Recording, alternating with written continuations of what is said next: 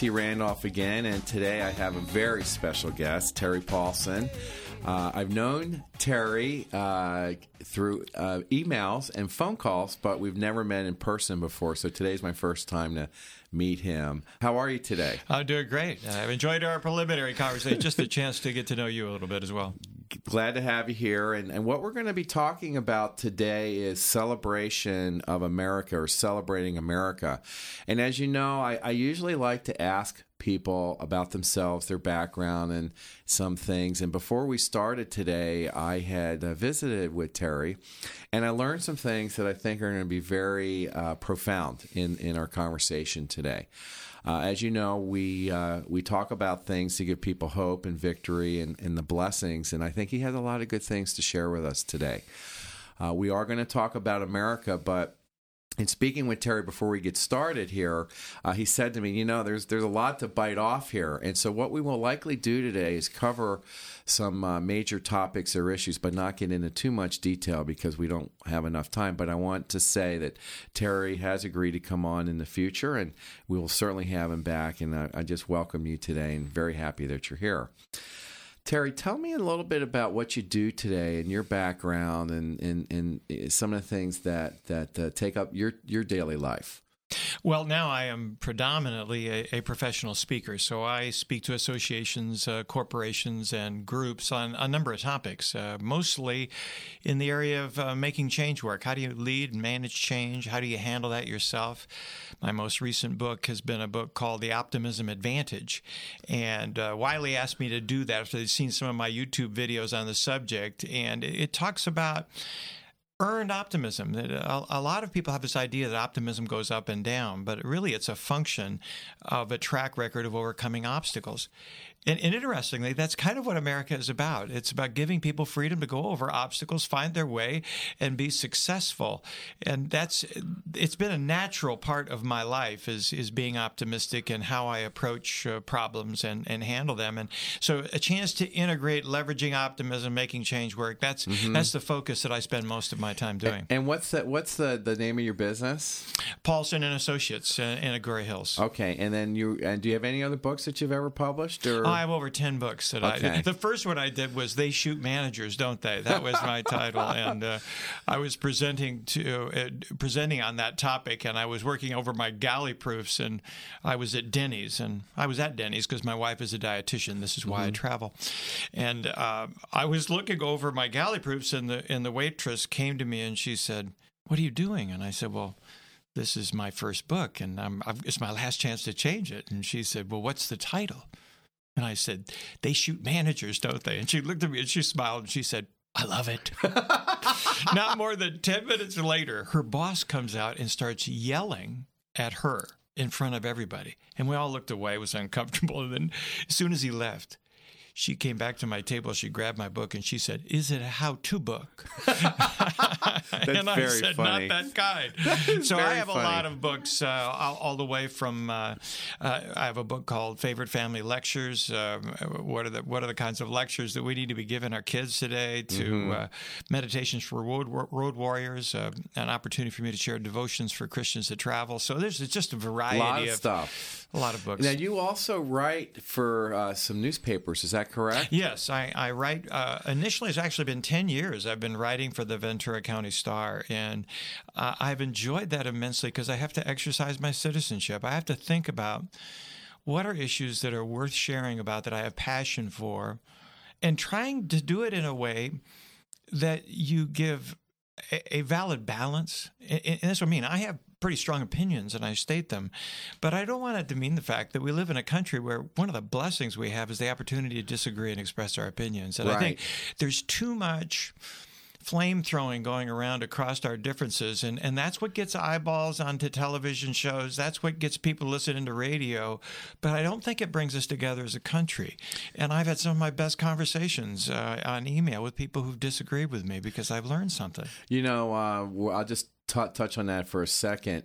you know, I uh, I'm a lawyer by profession, and I can see what happens when people get into disputes. And I always feel that uh, as a nation, it it's totally correct for people to voice opinions absolutely acceptable conduct for people to disagree.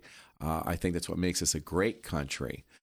Um, but I also feel it's very important for us to stand united on various topics that relate to, for example, national defense, uh, protection of the family, protection of the person, uh, the right to go out and work and be able to retain the benefits of your work, whatever that might be.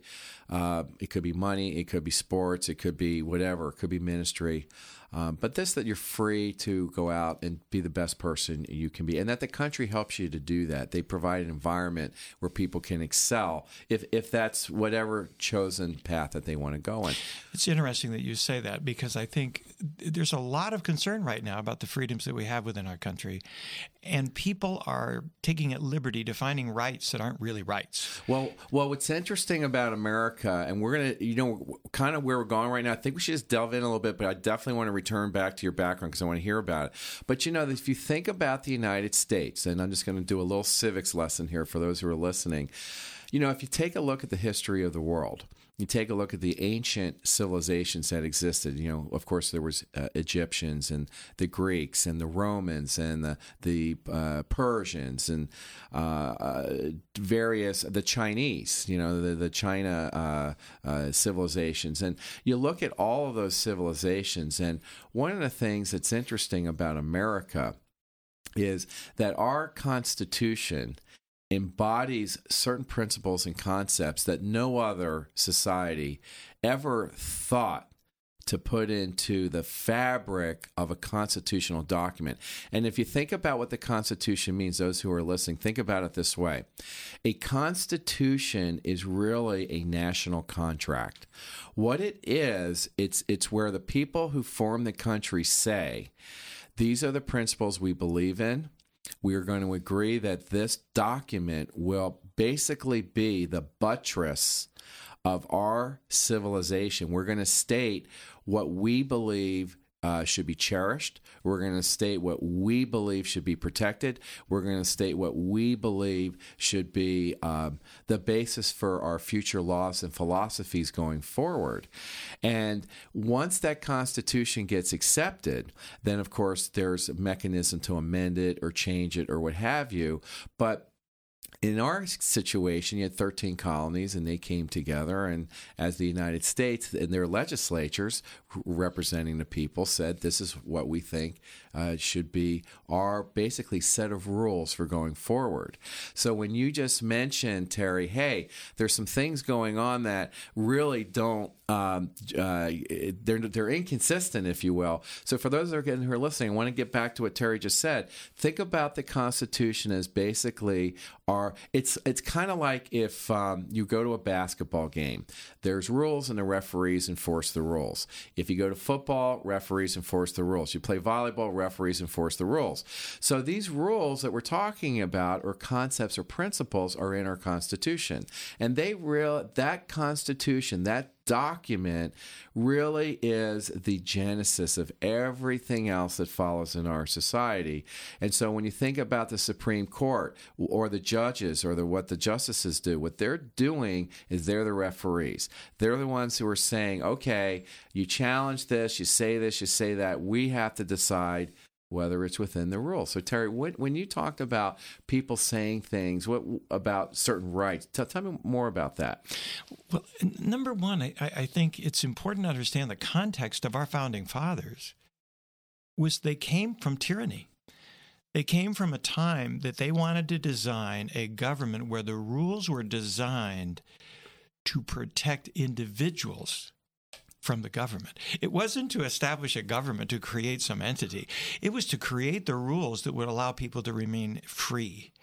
And the real challenge is it's kind of like anything you put up on a wall in your home. You might treasure that for a while. But then you walk by it, you don't read it, you don't think about it.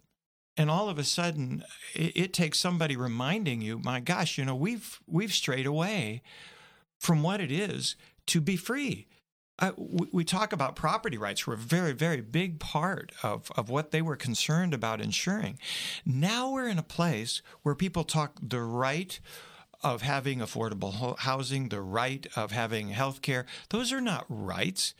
Because really a right is designed so that every person has the same freedom and it does not interfere with another person's ability to have the same right.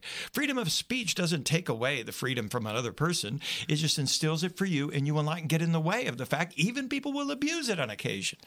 I have had times people have written me letters in response to my columns. I show it to my wife. Do you still love me after reading this? Right, and, right. And you realize I defend that person's right to say it. Right.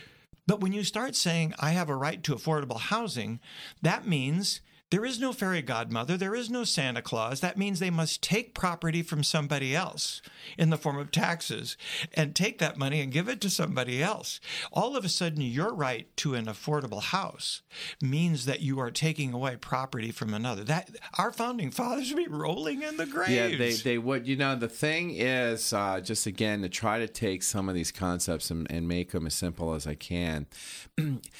Terry mentioned what the Constitution, you know, the framework behind that. If you know, at the time the uh, the Constitution was being drafted and the Declaration of Independence and all the beautiful documents that we have at our found, uh, foundation as a country, you need to keep in mind that what was happening was the the King of England was a dictator basically, and what he was doing is saying to the colonies, "You exist to provide me wealth." I'm going to take the fruits of your labors and I'm going to shift all that cash, goods, what have you, back to England because I just want to have more and more. And what was happening was when the colonies, if you remember this, the, the phrase is, you know, no, no taxation without representation. Don't tread on me. Uh, you, some of you might have seen signs or flags where they had the snake and, and it's all cut up and, you know, it says unite or die. The reason that was happening was, and again, very simple. The king wanted more money and the colonies were, were basically second class citizens. And what happened was when the founding fathers and a large part of, of, the 13 colonies started to say, wait a minute, this has gone too far. What they what was happening is the, the King of England said, look, you have a home in the colonies. Well, it's not really your home. If I want to station my soldiers in your home, I can do that. If I want to take away your weapons, I can do that. If I want you to feed my soldiers, you need to do that. If I want to take your goods, I can do that. If if you don't worship the way I want you to, you can go to jail. So when you hear things like, and Terry and I are going to talk about this in just a second, things like um, the uh, the freedom of religion, the freedom to bear arms, the freedom not to have to house soldiers in your home. And by the way, that is in the Constitution. For those who are thinking, is it really in there? Yes, it is. It says you don't have to quarter soldiers in your home.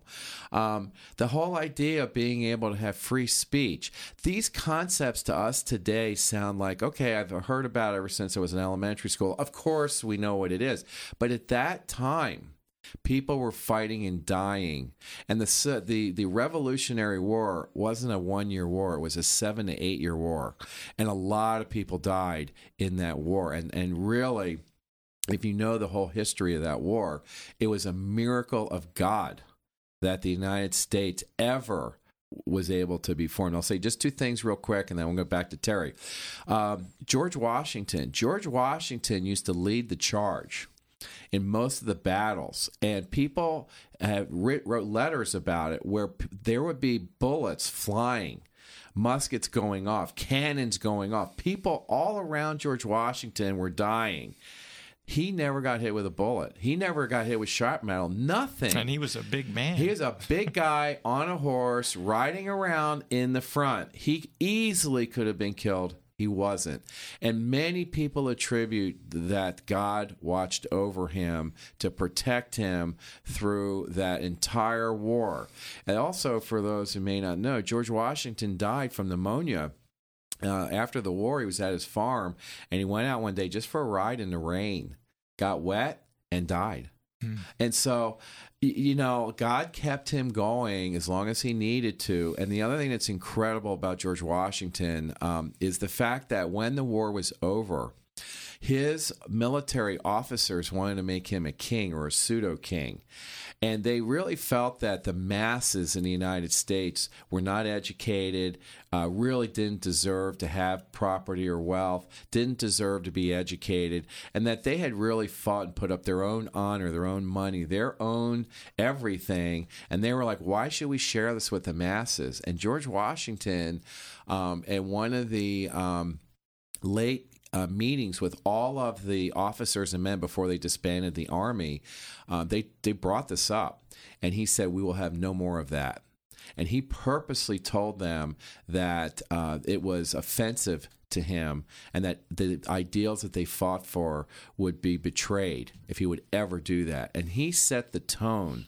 And so much of what he did, in my opinion, is what Christ does for us. Christ has the authority to demand whatever he wants, and yet he's a servant. Washington was the same way he had the ability, if he'd wanted to after the war, to be a tyrant, to be a dictator. And in fact, what's interesting, too, is the French and the English when the war was over and they found out that Washington said, I don't want to be king, they thought he was stupid. There's a lot of writing at the time where uh, people in high circles in those other countries thought that he was a buffoon because they thought, why would you give up being a king when you could just take it right now? And he laid the sword down and he became basically a private person and didn't have any designs on power well, or control. The, so I want to hear more from you, Terry. Well, I think one stuff. of the principal things is when he, after his first term as president, chose to step down. I mean, that was a pivotal moment because they wanted to be king then. They wanted exactly. to continue, and the realization he had the fortitude, the the inner grace, the understanding that the principles are more important than the person. And and I, I think yes, I think God was behind what was happening there, but it shows you the power of principles. When you really are grounded in what you do and you have a faith, you have you have a belief, then you can weather the storms of a lot of things. And, and the interesting thing, and I think we've lost part of that as, as a country, they had to earn their independence. They had to earn their wealth. They had to earn their opportunities. When I, I speak all over the world, and um, when I was in Australia, and uh, you had mentioned Australia earlier. I was speaking, and all of a sudden I was talking, and I got caught up in my own story. And I said, "And the American dream is something." And I went, "Oops, I'm in Australia." and this guy raised his hand, and he said, "Don't ever apologize for the American dream, because it is a dream that your country had that the rest of the world has wanted to have." And all of a sudden, I understood something. We talk, we treasure the fact that we have the gift of being able to make something happen, and it requires earning it. My dad was an amazing man, a man of deep faith, but he also was a guy who believed that you earn things. And so I had to work my way through college. I had now he helped with the initial part of my all the way through UCLA. I graduated from UCLA, but then I was going to graduate school.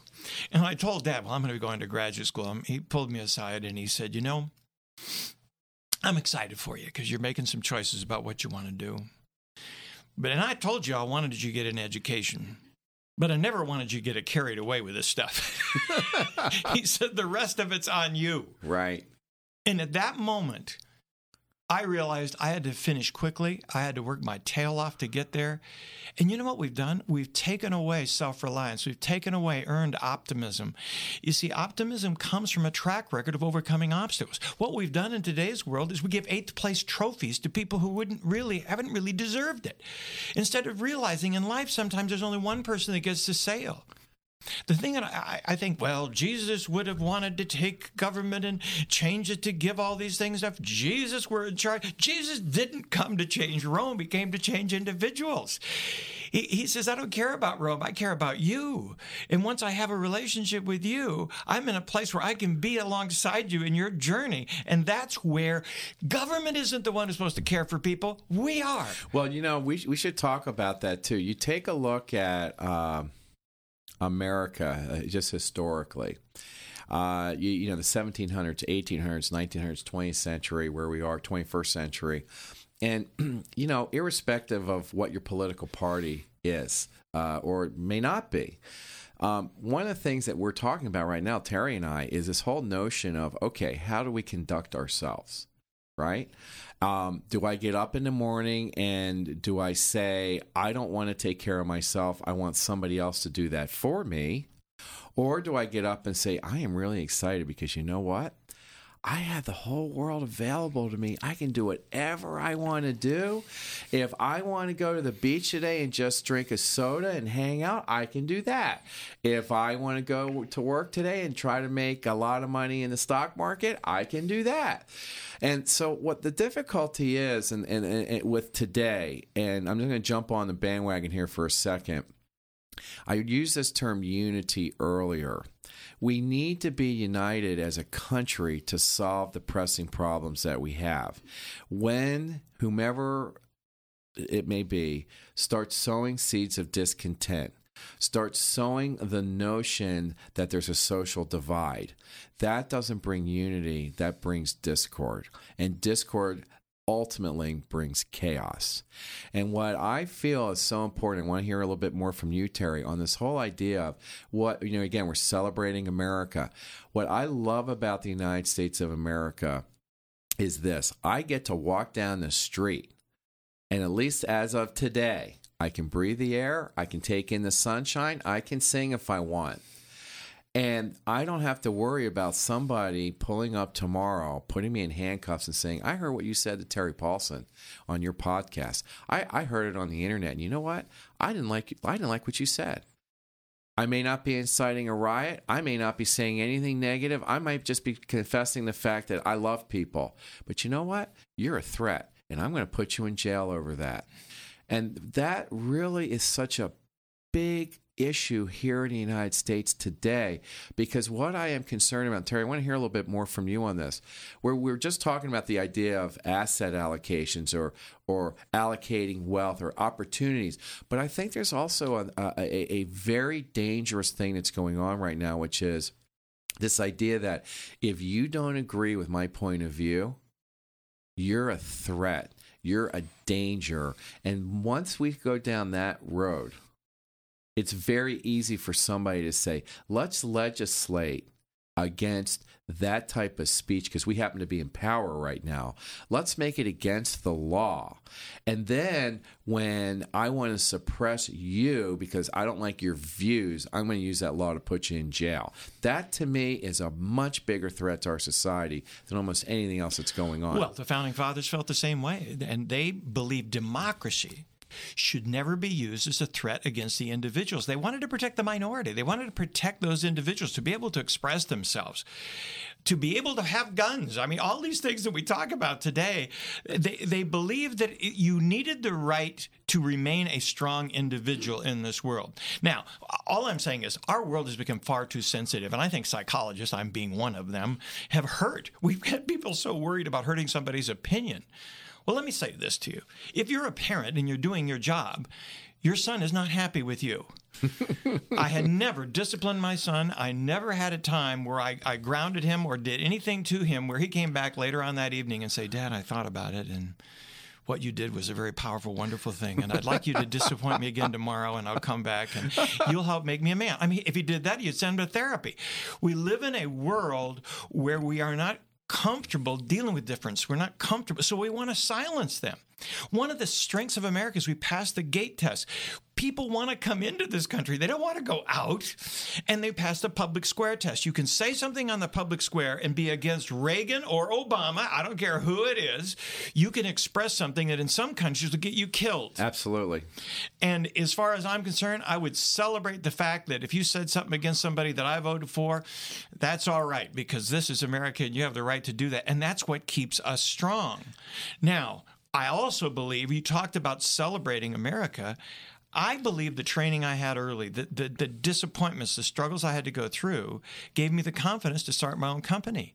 When I came out of graduate school, I, I, was already used to poverty, so I felt it was a good time to start my own company. I knew I couldn't go down.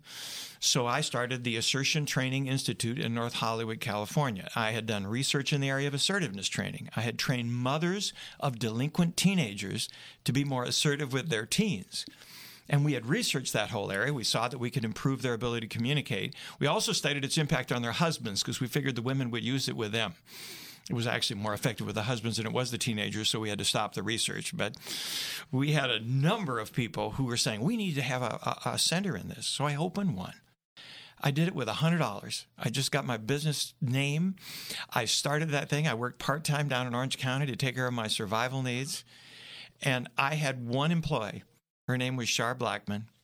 And Shar came to me and she said, after about six months, because we had not thought this through, we were the Assertion Training Institute. The people who are most non assertive are not assertive enough to call up. We had nobody calling. We were, we were going, people That's wandering funny. around our parking That's lots trying to get enough courage to come in. So we started, I, I would go speaking to a Rotary or I'd go speaking to this other group. And all of a sudden, uh, my, my uh, one employee came in. She said, I need to talk to you. And I said, Well, certainly. You know, uh, she said, I don't know how to tell you this. I said, Well, this is assertiveness. Just be direct. And she said, I don't think you're going to make it. it's tough when your only employee doesn't believe in you. So I said, Well, what are you talking about? And she said, Well, no one's coming here. And I know you got to have people come here or you can't pay me. So I just want to know what your plan is. And I was just out of graduate school. I didn't have really a plan for marketing or anything. And I just said, well, this is a referral business. You have to have a certain base. You have to go through this. And she said, you don't have a plan, do you? And I said, my gosh. I said, you've been thinking about this more than I have. What are you th- thinking? And she said, well, number one, you did a lousy interview. I have skills that you could use. I have journalism background. And uh, I saw you present at the chamber. You're a really good speaker. And we had more people call up the next day after you did that. So I went to the chamber. I got a list of 120 groups within a 20 mile radius. And I'm going to send around your name. I'll put together a one page of what I think you can speak on. And every time you do, I'll send out 17 press releases to all the people, all the throwaways and newspapers and stuff, and we'll see if we can get some coverage. And I looked at her and I said, Well, you didn't let me finish. That was going to be my plan. and we started doing that. And all of a sudden, the thing took off. And then I had this guy come in and he said, You know, we love what you did, but we'd love you to speak to my business. And I said, Well, I, I don't do that. You know, I'm a psychologist. People come to me. And he says, We'll pay you. And I went, I'm flexible. So I started speaking in 1975. And I ended up totally changing my life because we live in freedom. Right. You are not locked into a career. You're not locked. They, they say that the average person today will have up to six careers in their lifetime because things change and you got to be ready to go with that. And we live in a blessed country that allows you to do that. And every single day I get up in, in, in the morning and I say, why would people complain that, that I've got to go to government to help me when there are all these open doors around? If you have a skill and you use it, my son came to me at 16 and he said, Are you going to buy me a car? He said, Everybody gets a car. And I said, Well, I don't think that's true. And if, if it were true, it'll be everybody minus one. You will be the only one Right. without a car. You well, will be a really leader. helping him. You were helping him. Oh, God. and he just looked at me like, How could I possibly have you as a dad? And then he said, Well, how am I going to get a car? And I, I, I used basically, I told him about America. I said, There are only four ways that are legal start your own company. This is America. 7% of Americans own their own company. It's small business what makes America great. And it will always be the principal hiring engine for our economy. And he said, I'm 16. I says, I hate to break this to you, but there's 16 year olds that have started bands. There's 16 year olds now who started companies online, and some of them are billionaires, for Pete's sake. Now, if you don't want to start your company, invent something somebody else needs then they will sell it or use it. A band needs music write music for the band. You you find a way to feed something somebody needs bigger better faster in a better quality way and they will pay you for it. And if you're not good at that maybe you're good at sales. You build relationships you establish a need you come across that with a product and if you have a, if they have a headache and you have the aspirin you'll make money on the basis of what you bring to take care of their problem. And then finally sean let me tell you, if none of these excite you, then I suggest you find the gift God's given you and find a way to get up every morning and know that you'll be used by God in a powerful way and that you enjoy coming to work. And finally, and I'm just telling you this because you haven't learned the lesson yet, no matter how much money you make, save some of it. So when you want to have a car, you don't come to your dad saying you're going to buy you a car. I'm not going to buy you one. He was disappointed. But that was a lesson he had to have. And he started saving money. And he came back to me, I will never forget it, three months after that, and he said, I know how I'm going to get my car. I said, What are you going to do? He says, I'm going to write a book. You've written a book, I can write a book. Mm-hmm. And I said, Well, I felt like saying, you know, it'd be nice if you'd start with a term paper. But I knew that was a downer and I wanted him to get better so he would leave. So I told him, I said, What are you going to write? He said, Favorite family lectures. And I said, What? He says, Yeah, you've lectured me so many times, and some of them are funny. And I don't think parents know what to say to their kids. So I'm going to interview all the kids at church and at school, get the best lectures, put them in a book. And parents are working too hard and they don't have time to lecture. So I'll just, whenever they send a kid to the room, they just give them the book and go read 42. And I said, That'll probably sell. And he then, we worked three years together and he interviewed a thousand teenagers and we we ended up self-publishing a book called Secrets of Life Every Teen Needs to Know, and he sold ten thousand copies of that book. That's incredible. That's incredible. And and I, I, from that moment on, everything he went, every job he applied for, he would put author. well, what's irrelevant. interesting about what you said is really your conversation with your son mm-hmm. is a conversation our government needs to have with its people. Oh. There's no difference. It's There's, exactly the same. There is the here's here's the contrast between the optimism of Ronald Reagan and the optimism of of President Obama. President Obama wants to reside optimism in government. In other words, you are not good enough. Government will help you to do the things. We can't find enough jobs, so we'll, we'll increase the minimum wage. We, will we'll give you more things. We'll let unemployment last longer both Ronald Reagan and Obama came in under very difficult economic times. Let's, let's address that. One went for a stimulus package, the other went to America and, and said, believe in yourself. Ronald Reagan in the 1992 uh, Republican convention said this I'll tell you my secret. I appeal to their best hopes, not their worst fears, to their confidence, not their doubts. People who talk about limiting some of the programs in Washington are often seen as non caring.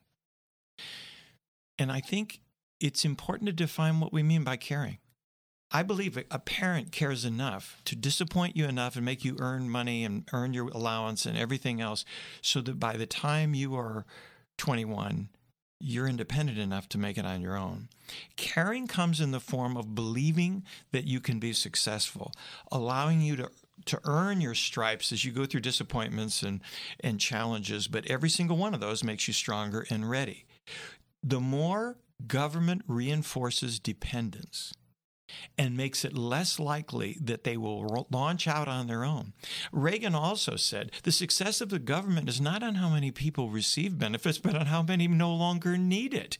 We have we, we have gotten to the point where we have more and more people dependent upon government, fewer and fewer of them paying the bill for making that happen. And the danger is we get to the point where people will elect those leaders who will take more and more away from the property rights and the basic freedoms that we've had. And we're seeing some of that now. Now, most of us have been around long enough to realize America is not it wasn't just the Constitution, it's living out the Constitution. And we've had more than 200 years of trying to make that happen. We are not a movie, we're a soap opera. and the real challenge is, is understanding there'll be ebbs and flows in that. And every time we go too far to the left or too far to the right, there is a natural correction that causes the independents in the middle to start saying, wait a minute, we've gone too far. And it tends to move it back. That's been our blessing over the course of our history. And yet right now we're at a tipping point where we have to decide will will the advantages of being dependent challenge people never to go back to the freedoms that we've had? Are, are, are, have we gotten too comfortable? And that is something that I, I, think we owe to future generations. I look at my grandkids now and I'm, I'm thinking, I believe there is more power in America when we are focused on individual strengths and community. Community happens at the local level. Where should charity occur? I believe charity should occur at the local level because you look somebody in the eyes, whether you're talking about a church that, that deals with homeless or, or a person, because you can tell when they're phony. You can, you, you can see them eyeball to eyeball. When they receive government monies in a mail or, or by a credit card they can get food for, it's so easy to scam that you end up rewarding people for scamming as opposed to really serving those individuals. You know, I, I, I love the fact that, that Jesus' motto, he didn't come as a king and he could have. And he came in a, in a small country in an, uh, working with people who were young, it, it, the last people you would choose to have on your critical board. We had disciples who were really not very educated, but he changed the world. And he did it one individual at a time. And, and when I think, I, I think the older you get, the more you realize that faith is not something you do on Sundays. Faith is something you live every day, you know, and, and, and all of a sudden you realize I get to serve. When I, whenever I'm in a mode of presenting where I'm worried about my performance, I'm not doing my job. I, you know, I, I say a prayer before I, every time I speak. I say, You're here to serve, not just shine. Give them the best, your window to the world that will serve them. And then when you do that, you're living out your faith. And, and what, what, what a gift that we've been given, both in terms of knowing we're part of a huge family of believers, but at the same time, we live in a country that allows us to exercise that. And when you look at our history, people don't realize the history of the Christian faith was so critical to the early revolution. I mean, you had Whitefield, you you had uh, Jonathan Edwards, the Great Awakening that occurred at that time, because each of those states were separate religion. I mean, almost they had different faith in the Massachusetts colony and the Catholics over here and the Quakers over here.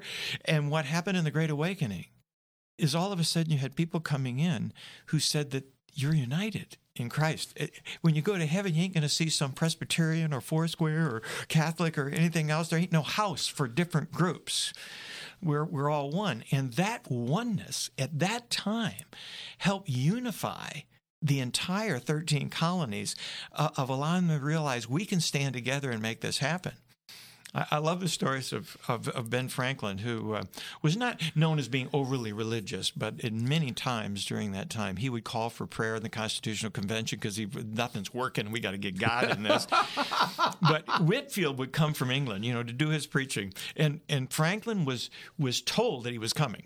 So he went to the first time he hadn't heard him preach, and he's a fire and brimstone Christian preacher, and he's laying out this stuff. And when the when the offering plate came, Franklin put in two gold coins into this offering plate and he left. Afterwards, he said, Oh my, he's known for frugality. He couldn't believe he put two gold coins in there. So he was really upset that he had put the two gold coins in it. Then when he came back the next time, you know what he decided to do? Not take any money when he went. Then he went and he put his gold watch in the offering plate. so he said he was impacted by this guy's ministry.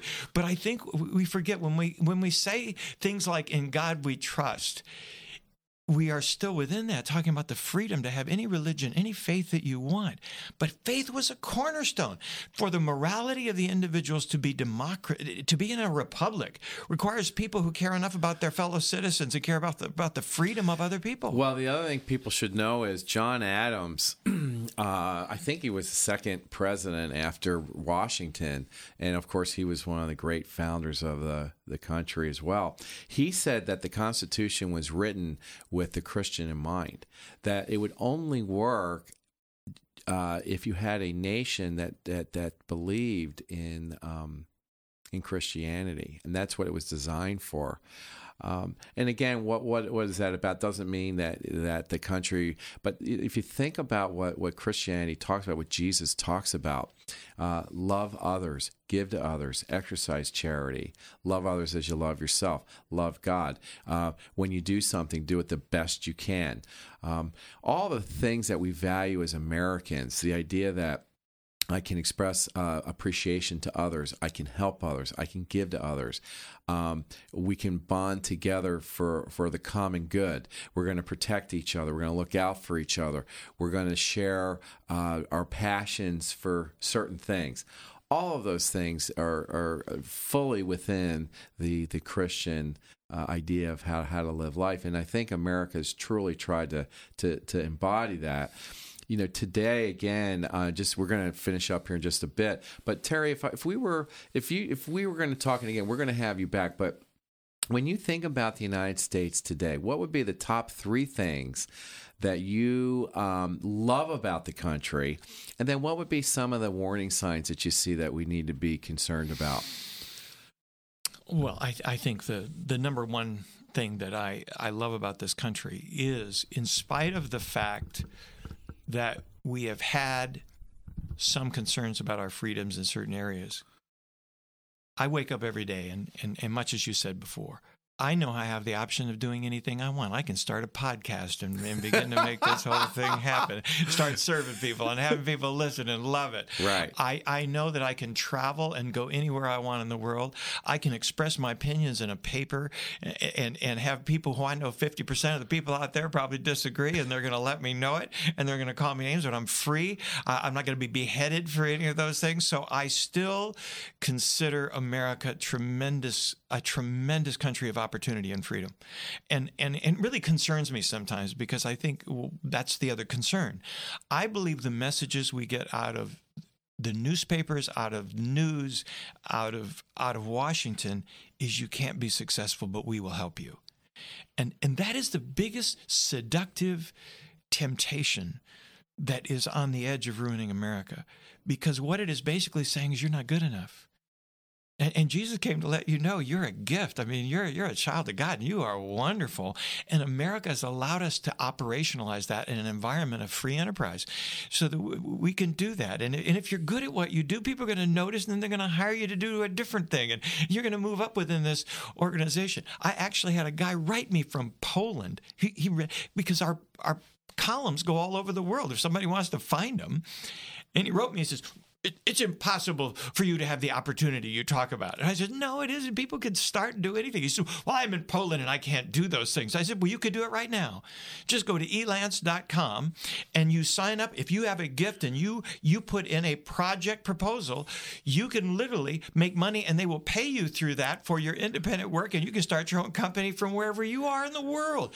You are living in a place now where America is a guiding light for, for that kind of freedom. I, I also believe that uh, America has basically really good people. I, I, I, think we are a service oriented people. We give more charity. We don't expect the government to give all the charity in the world. We support our churches, synagogues, and, and those people in need. And, and that needs to continue. And I'm just blessed by the fact that, that we have that. I also believe, I think it was Norman Schwarzkopf who um, I followed on one presentation. He was speaking, and he said this and it just struck me. He said after the first Gulf War, he was meeting with Saudi generals, and they were saying their goodbyes, okay, because the war was over and he, they were going back to the States. And one of the Saudi generals pulled him aside and he said, I need to talk to you. And so Schwarzkopf went over to, to just talk to him privately. And the Saudi general said to him, I want you to know that I thank my God every day that you are the only superpower left because you are the only one that would leave. Mm. When you think about America and what we have stood for in the world, we haven't gone where we would get benefit. We've partnered with Israel in dealing with very difficult situations. There's no oil in Israel. we've we've protected part of Korea. We've we've done things because we believed it was right. And I still believe that this is a country where God has challenged it to be a force in the world. And, and, I, and I think we need to do that. Now, we need to do it with restraint. We need to use diplomacy when we can. But I, I, I am, I am proud to be part of a country that, uh, that has the strength to be gentle.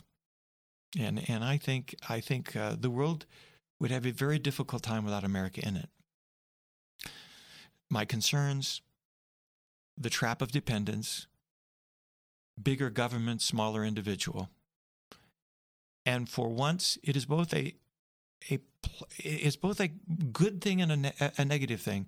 I believe faith is starting to come under test and under fire. There are people who want us to be silenced.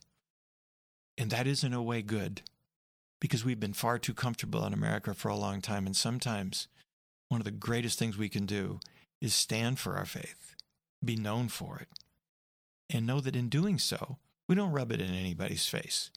We're called to be uh, to be basically be gentle in how we communicate that which we stand for.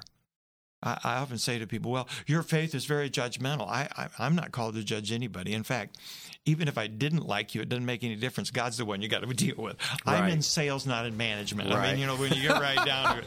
And as far as I'm concerned, I'm walking around and I'm, I want to be a person that lives my faith and at the same time takes a stand for it with a loving heart.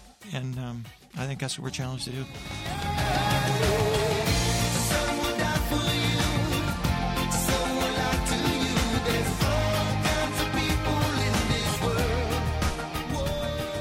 For listening to T. Randolph and Friends.